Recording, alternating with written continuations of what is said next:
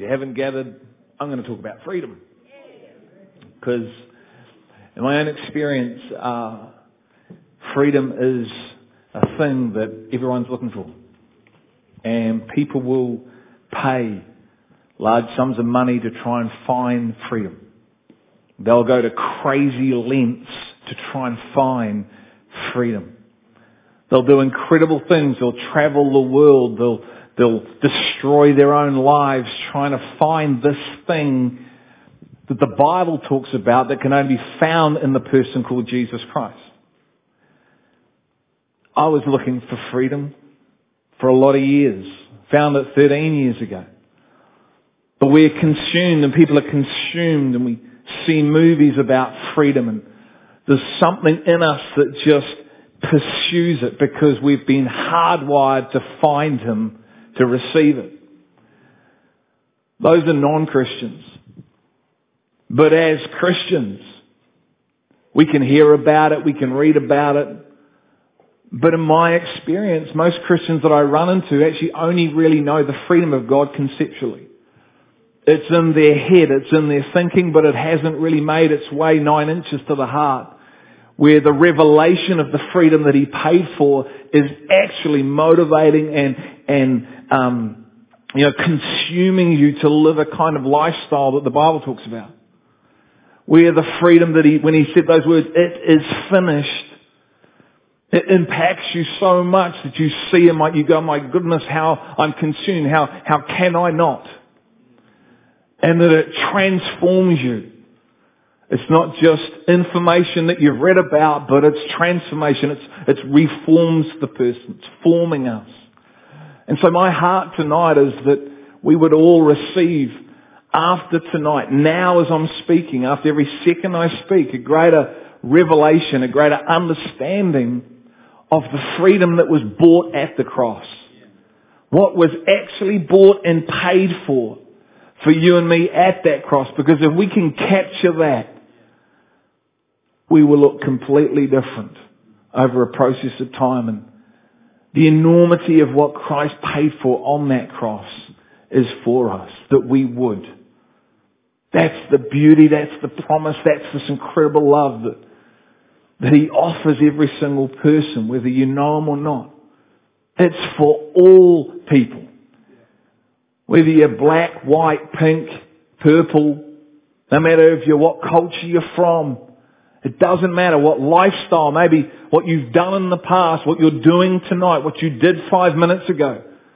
It doesn't matter. His love is so consuming. What he did on the cross paid for past, present and future stuff. And will always. Isn't it amazing? His love is so extravagant. It's so unfathomable. It's indescribable. And we see time and time again throughout the stories, throughout the illustrations, of Jesus' own life, how he would just be consumed with people. And his heart would break and he'd have this compassion and he'd see people and he'd just weep. Literally weep. When Lazarus died, he wept because of this extreme love. He would look at people that the world would look at and shun and he would hang out with them that the religious church at the time actually were disgusted by, he was in their living room. Why? Because of the love that he was consumed with, the freedom that he came to bring, that he had to offer. And you will only ever find that freedom in him. And so if you are with us here tonight and you do not know Jesus, you may know about him, but you do not know him. You will not find what you're looking for in any other person than the Christ, the Messiah. Jesus Christ, God. And that is truth. And I say that from experience. Because I looked in many places trying to find freedom. Only to be found dead end roads and brokenness. And so I'm passionate about freedom. And us capturing this thing because if you can capture it through revelation, as I said, You'll be consumed with Him. You'll fall in love with Him. You'll step out of the boat time and time again for Him. And your life will not look the same. How many people here just want to consume air? Anybody? Anyone to just suck up oxygen and that's it? And just tick down the hours until you die. I don't. God doesn't want anyone living like that. God wants us living on fire for Him with such a passion to see His kingdom come and for others, for us to experience first and foremost because He came for you. Before He came for anyone else, He came for you. And from that revelation, He then came for others and would say, would you put yourself on out there that others would experience what you have? But you can't give what you don't have. You can't, ha- you can't release what you don't know. You can only give what you have with the measure that you have. Use it, God would say. And so come with me to Galatians 5 verses 1. And uh, we're going to spend most of the night here. And then we're going to rip this scripture apart. Just prepare your hearts now to receive.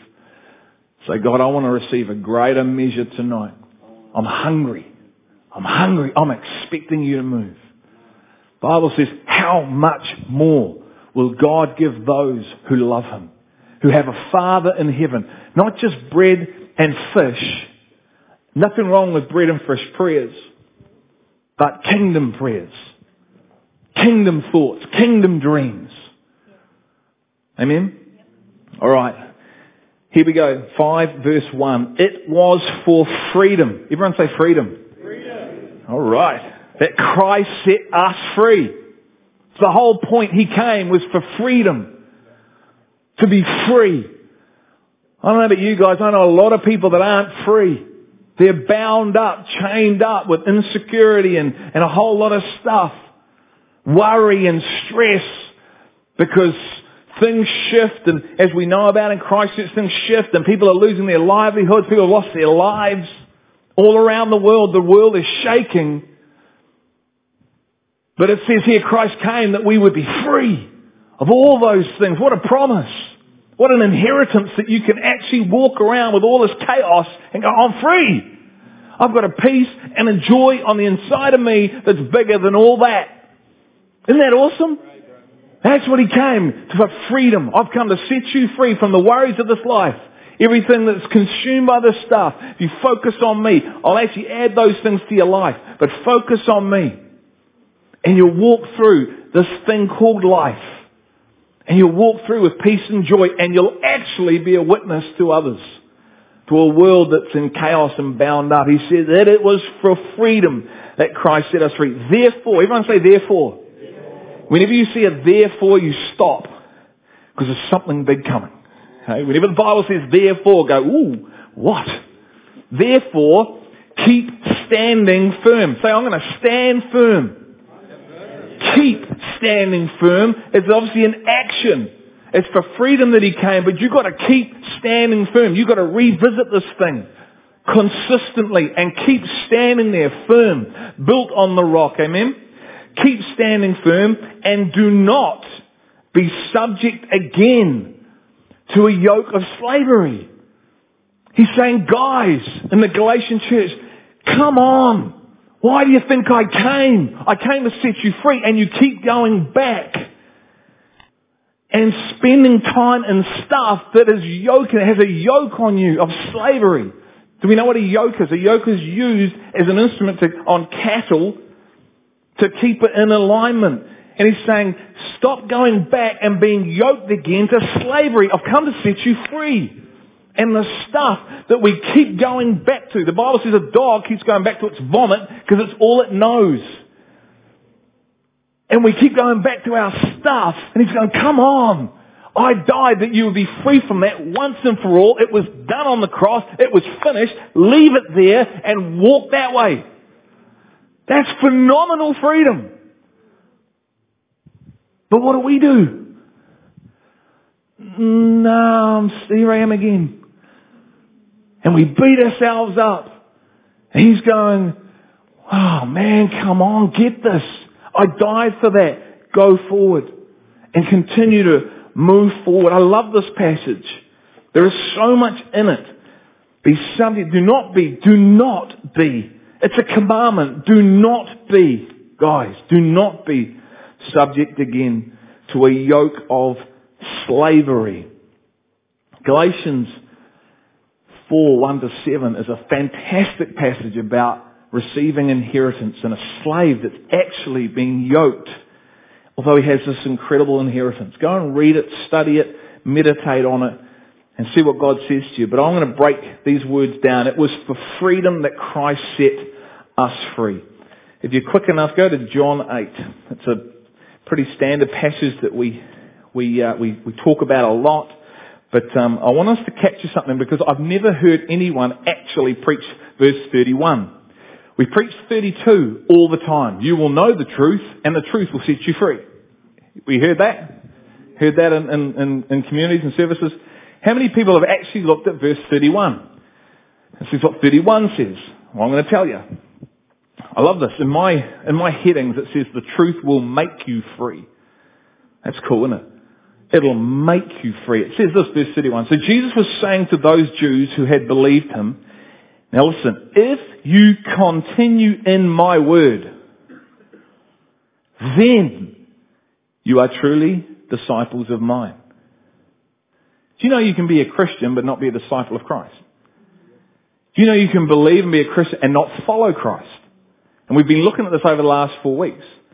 He's saying, if you continue in my word, my truth in me, because I am the word, then you truly are my disciples of mine. And you will know the truth. And the truth will make you free. You've got to stay with him.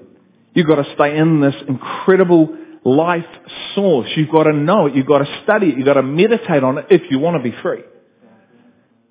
It's not just, you know, going to come to you like, oh well, it's about transformation, reformation, formation of us on the inside, out of us. How do we do that? Through His living Word. And He's saying, if you want to be free, guess what?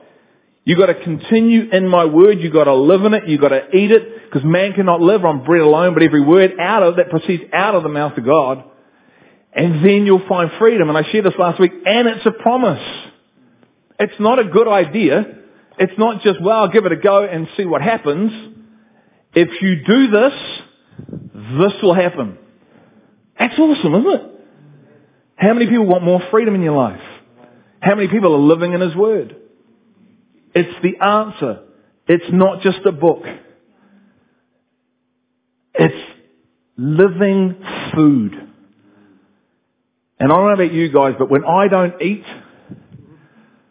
I get grumpy. I think I'd die. I'm going to India on Thursday and I'm contemplating not eating for two weeks. so I seriously don't lose some serious weight. Spend my whole life on the toilet. But we've got to eat if you want to be free. You've got to be consumed by His Word if you want to be free. And that's a challenge, isn't it? That means we've got to maybe discipline ourselves. We've got to spend the time. We've got to fall in love. The freedom, this freedom is to mold and shape our identity, our authority, our purpose, every part of our life as a follower. And it is available to all people. Every single one it is available to. No one misses out in the sense of no one is, you know, no one is set up, oh, you're not good enough. There is no qualification. The qualification is love and just say, I'm here and I'm available and I want this. See, it's one thing to know Jesus as a savior and to be set free from a place called hell or an eternal destination away from him.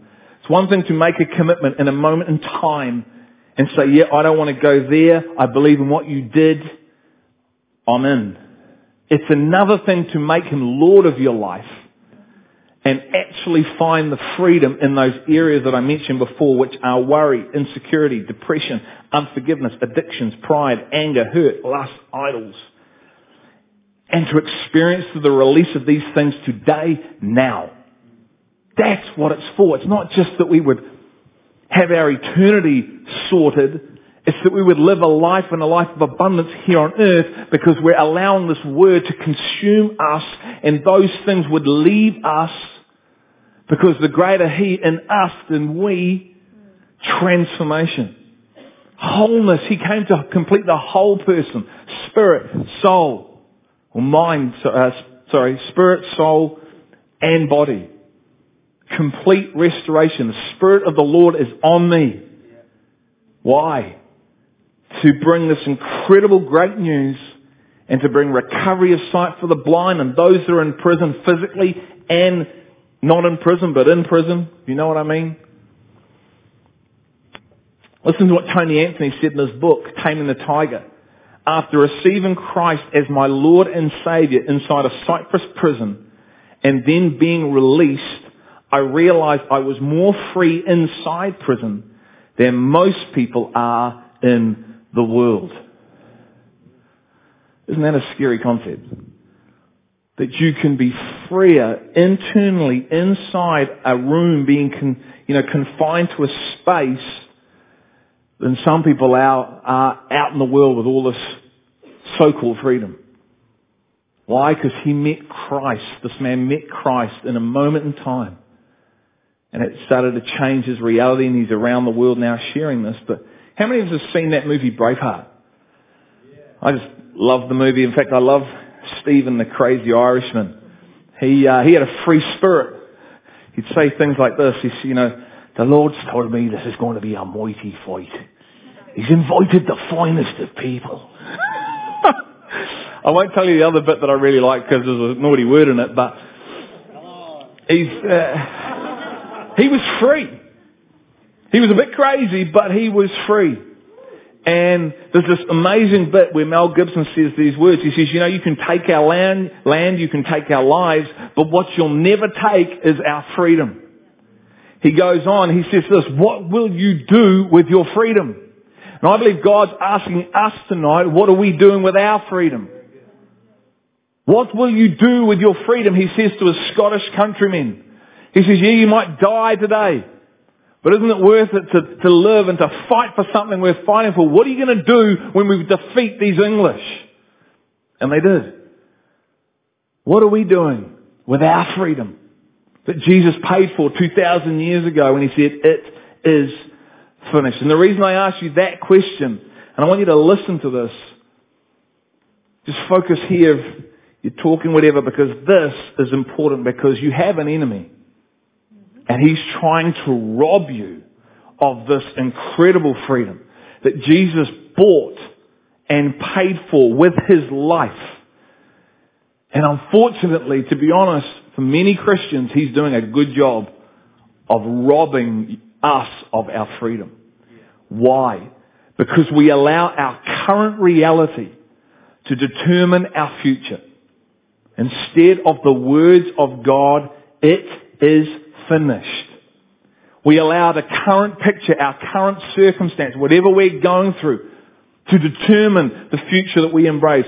We don't take the words of God in the time of trial and soak in that. What we do is we allow this picture to be, we be consumed by this picture. Worry kicks in, fear kicks in, and we never move. And we're paralyzed like the people of Christchurch in fear instead of walking in this authority and walking in this freedom because you know what? That says no matter what, this is what I paid for. It is finished. And gaining the revelation of that, so the revelation of that becomes a reality in the midst of the chaos.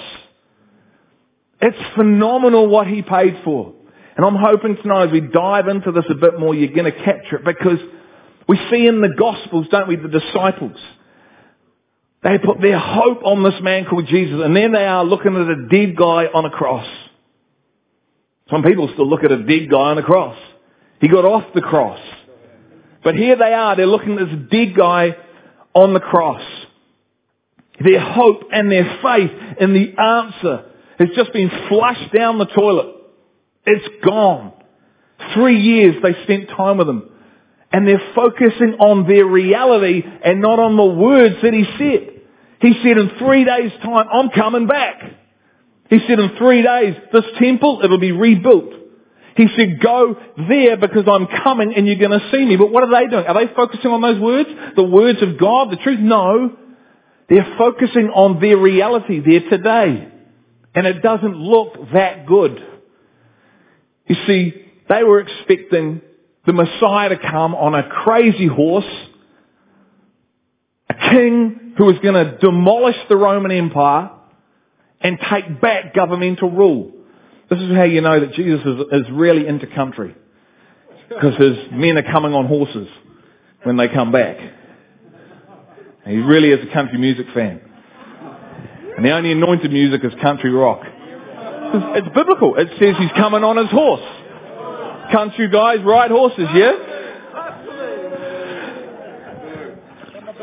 That's right, mate. We're going, we'll be the first ones out there. But see, not only that, that they have to deal with because they got to know him, didn't they? Understood he was the cross. But the second thing is that the Jewish people, anyone that was killed on a tree was cursed. So not only did the Messiah not fit, he Jesus not fit their picture of who he was supposed to be, he came as a servant. Now they're looking at him and he's dead on a, on a, on a cross, on a tree, and you're cursed. And they're so gutted and so paralyzed, but what happened to this Jesus? What happened to this Lord that he, he raised Lazarus from the dead or he laid hands on people? Where's he gone? Their focus, their reality, their current picture was of a dead man and not of a man who said in 30, in three days, sorry, or 72 hours, I'm going to rebuild this temple. You know what they should have been doing? They should have had a stopwatch out if they had him back then. Or looking at the sun. Guys, in 72 hours, he's coming back. But what did Peter do? He went back to fishing. How can you one minute be laying hands on people, seeing demons come out, seeing people come to, to know Jesus, and then you're back to fishing? He's devastated. He's discouraged. And he's gone back to his past. His future's that way. And he's consumed with his reality, his current picture, not the words of Christ, it is finished. And you want that freedom that he talked about, believe believing it is finished, it's done. But this is where I love Jesus. And you've got to, God's love is so extravagant. There is nothing like it on planet Earth. You know, no human being can love you like God does. I don't know why I'm about to say this when I'm going to say it. Ladies, there is no man that can love you that you need to be loved the way you need to apart from Jesus. And guys, there's no woman that will love you like Christ. You've got to find Him. He is the one that completes us, not a person. That's why we need to do these marriage courses because you know what? So many people put their trust in people. You'll complete me. That stupid movie. Oh, you had me at hello. You complete me. I just like the black guy. Show me the money, Jerry! I don't know where I am now. Where am I at? His love is extravagant. We must focus on the promise, it is finished, and petition, which means to go after this reality and not on our current reality if we want to discover this incredible freedom that Jesus paid for. You got that? Let's move on. Therefore, keep standing. Say to someone, I'm going to keep standing. Say it again. Say it like you mean it. All right. Listen to what Revelation 12:11 says. So how do you keep standing firm? There are three keys to defeat this enemy. Now the Bible says that the enemy goes before the throne room day and night accusing us. Which is a scary concept because God allows him into that place. God actually has a purpose for the enemy. I'll leave that one. Here we go. 12:11. And they overcame him because of the blood of the lamb and because of the word of their testimony and they did not love their life even when faced with death. That's powerful, isn't it? You don't love your life, even when you're confronted with death, you love Him more than your own life. You're prepared to go, I'm not renouncing my faith.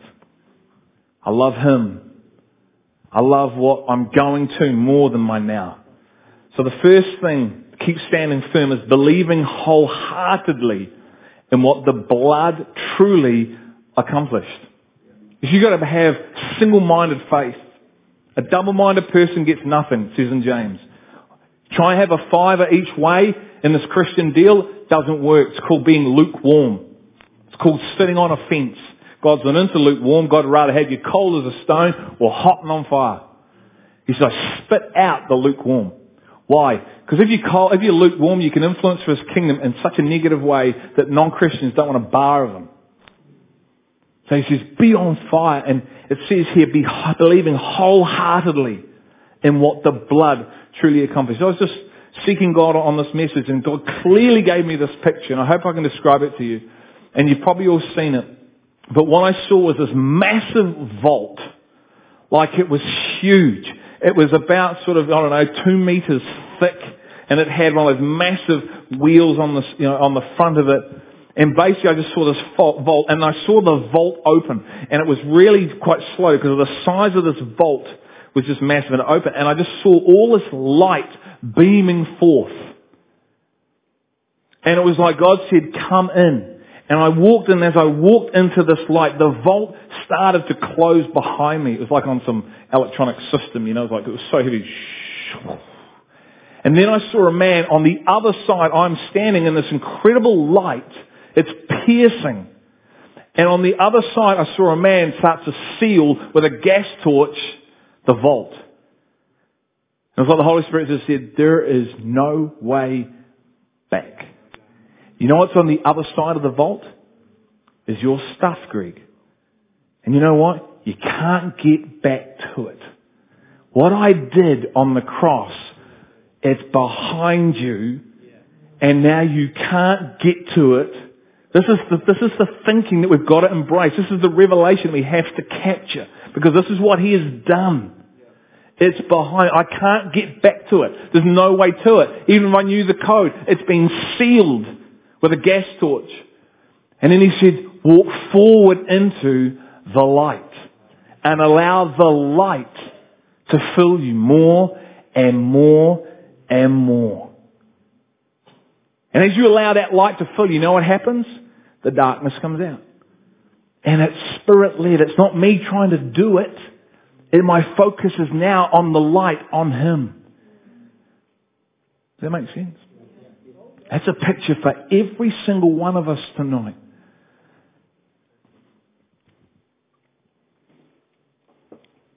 You see, Jesus didn't just die for our iniquity and our sin. He died for the power of it. Think about that. He died for it, but for the power, the hold that it has over us. What does that mean? It means if he died for the power of sin, because the Bible talks a lot about, you know, don't go too close because if it, if it entangles you, you get sucked in. It's powerful stuff. Sin is powerful. It leads to death. It's attractive. The enemy knows that. But Jesus died for the power of sin as well. That we would be free. One of the reasons we struggle so much to understand what the blood of Jesus has accomplished is because in our humanness, we connect grace and works together. But the Bible never does that. Let me read you Ephesians. And once again, I pray if you can capture this. Ephesians 2. Just listen to these words. And so, don't even go there actually. Just listen to the words of, as I read them over you. 2 4. But God, being rich in mercy. I mean, you could preach on that. He's rich in mercy because of his great love with which he loved us. He loves us with such a passion it kills him. It burns.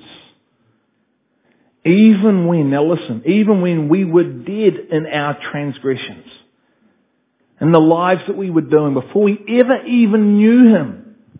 When we were dead, He made us alive together with Christ. By grace you have been saved. And raised us up with Him. And seated us with Him in the heavenly place, places in Christ Jesus. So that in the ages to come, He might show the surpassing riches of His grace and kindness toward us in Christ Jesus. For by grace you have been saved through faith and not, sorry, and that not of yourselves. It is the gift of God, not as a result of works, so that, so that no one can boast. It doesn't say you were saved by grace and works. It says you were saved by grace. Go back to my vault analogy. You're saved by what I've done. It's not reflective of your actions, your works, whether they're good or bad. It's not about one, two, we're back on. Are you getting this? Because what we do is we go, here I am again. Same stuff. How can he love me? And he's going, because I saved you by grace, it wasn't dependent on your actions, son. My love, you don't understand in your humanness. Because we put conditions on everything. His love is unconditional. It's unfathomable. We are so limited in our love. We are conditional. Guys, you can't love, you can't love unconditional as a human. You might think you do, but you don't. It's the love in Him that you can love others unconditionally. You can't love a person unconditionally in your own humanness. We say we do. We say we're love. I told, told I love unconditionally. Why can't I go? I had all these conditions for it. You're supposed to be like this. You're supposed to act like that. You're supposed to be like this. Well, your personality rubs me up the wrong way and vice versa in that area. Does that sound unconditional? No, it's very conditional. But when I find God's love, this incredible love that He put in there, then I'm free, to love unconditionally. His love. And this once again is a revelation because we're so wide. If you do this, then he, if you live like this, here's the fruit. Here's the reward of this action. No. He says, you know what? My love is so extravagant, it covers that. In fact, if it was about works, and people do, you'll try and earn it. He's so counter foreign and cultural to us. And this robs us because, once again, we're over here looking at whatever we're looking at again, going, here I am again. And it's now the tenth time and it's only been two days. Now we are to repent of that. God forgive me. I'm here again. He goes, what for? For looking at that stuff. What stuff? Bible says he forgets. And the stuff is buried in an ocean where you can't get to it. We want to go try and dig it up, don't we? But from his perspective, it's gone, it's buried. It's like clean slate again. And again, and again, and again, and again. Because it's not about works, it's about his grace. And he hopes, his hope is that as you're there and that love is poured out, you actually start to get it. And you go, this love is so consuming. It's so unfathomable. I'm going to focus on you and now walk away from that stuff. And I'm consumed with love. And he goes, at last you've got it. But most, I know a lot of people, we sit and we, we just beat ourselves up. Beat ourselves up. The enemy loves to beat you up, doesn't he? Loves to tell you you're a loser. Here you are again. How on earth could you step into that doors? I've had people say to me, I'm not allowed to come into a building like yours, am I? That's the place you need to be.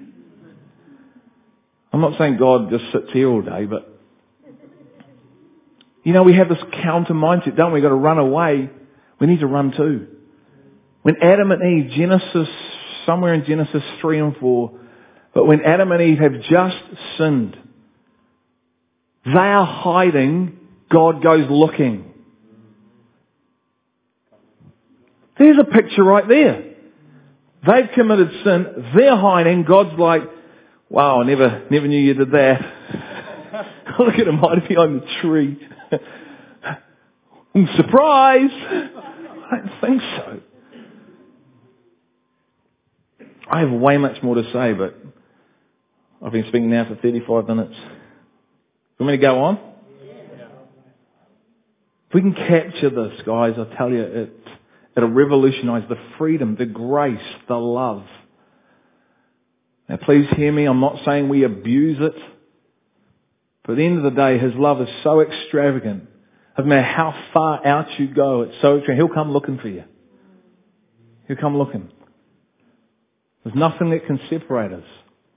It's not related. It's not about grace and works. It's about grace. Listen to what Charles Stanley has to say in his book, Eternal Security. I love this. Acting like God's child didn't get you in. Not acting like one won't get you tossed out. God's unconditional love is eternal. I'll put it this way. Paint another scenario to try and help us understand the enormity of this freedom is that you know, when someone is accused of a crime and they're not found guilty, but they're accused. They get what the, what the legal term, I guess, is they get acquitted for the act that they've committed. But the reality is, and I don't know if you've been in this place yourself, that people really don't treat you the same. You may have been acquitted from something, but people still probably have a little bit of suspicion. Well, did he really do it?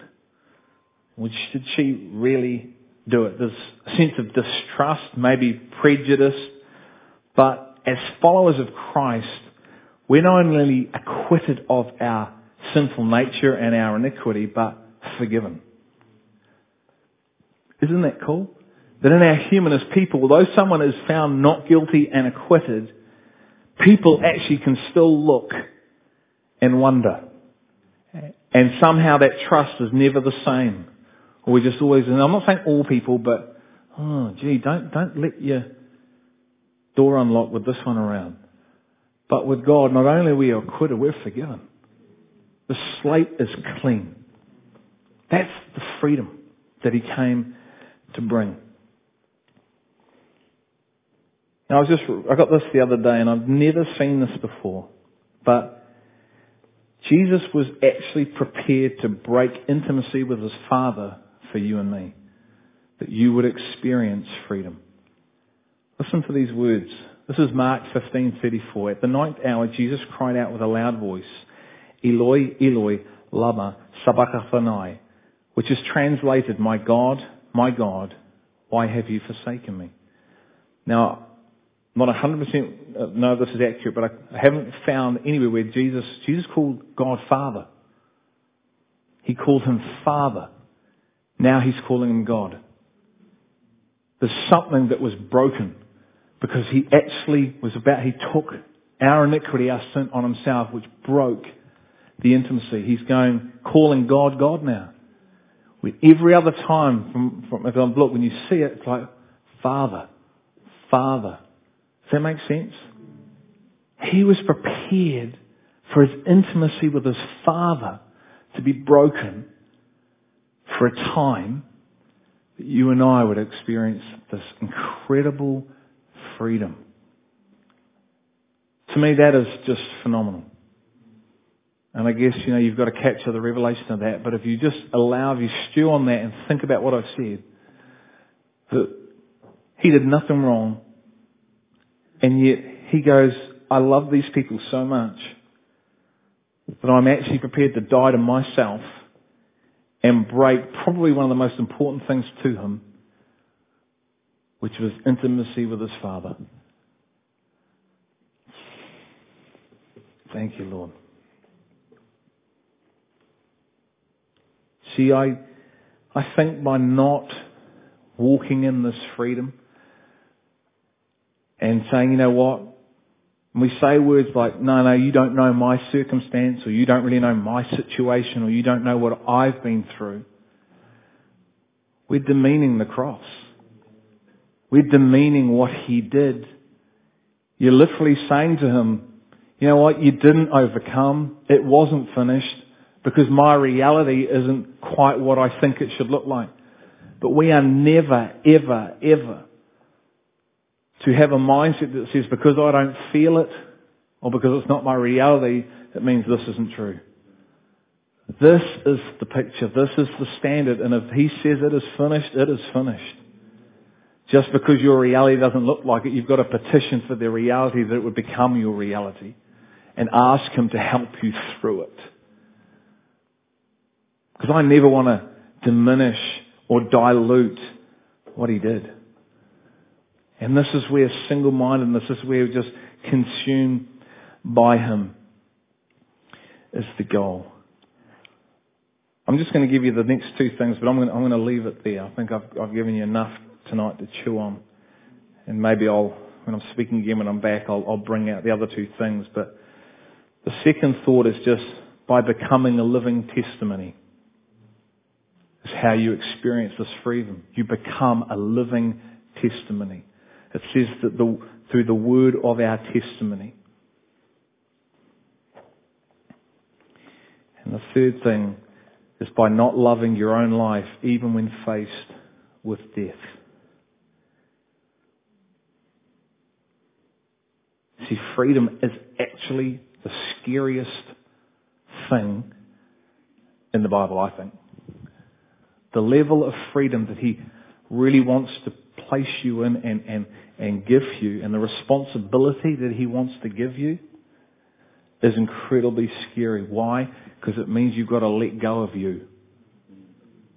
If you want to experience the freedom that the Bible talks about, you've got to let go of you.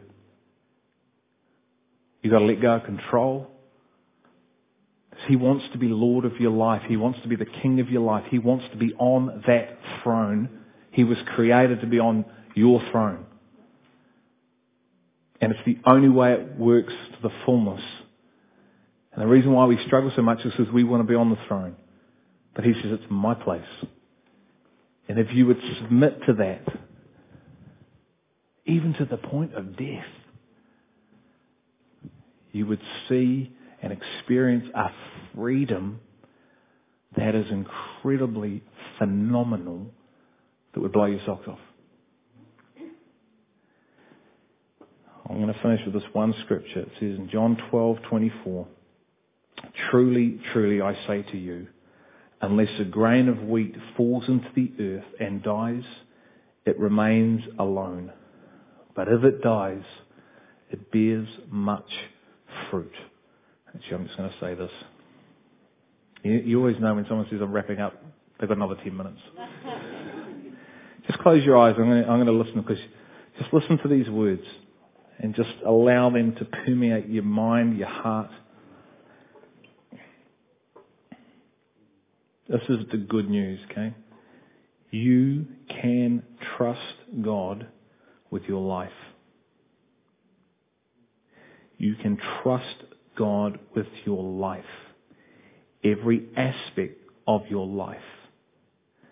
So let go of the areas that aren't submitted to Him and you will see incredible things unfold in your life. You can trust God with your life. You can trust Him with your kids. You can trust Him with your spouse. You can trust Him with your health. You can trust Him with your work. You can trust Him with your finances. You can trust Him with your skills and abilities. You can trust Him with your career. You can trust Him with your life, with Him, with your life in the palm of His hands. And Father, tonight, I just thank you, Lord, that the freedom that you bought is so extravagant, Lord. Help us to discover through your Spirit a greater revelation of that passage. It was for freedom that you came to set us free. And Lord, as we leave here tonight, I pray, God, that we would seek you, have a hunger for you, and ask of you because you say those that ask and those that seek and those that are knocking on your door, they'll find. And you say, ask the Father, how much more will the Father give those who hunger? Give us more than just bread and fish prayers, Lord, and just responses to bread and fish. Give us a kingdom thought. Show us the freedom that you bought on the cross. That we may live lives worthy of the calling that's on each and every person. I pray you to open the eyes of our hearts to receive and allow your truth to permeate us. And like that vault, that we would just walk in your light and your love. In Jesus' name.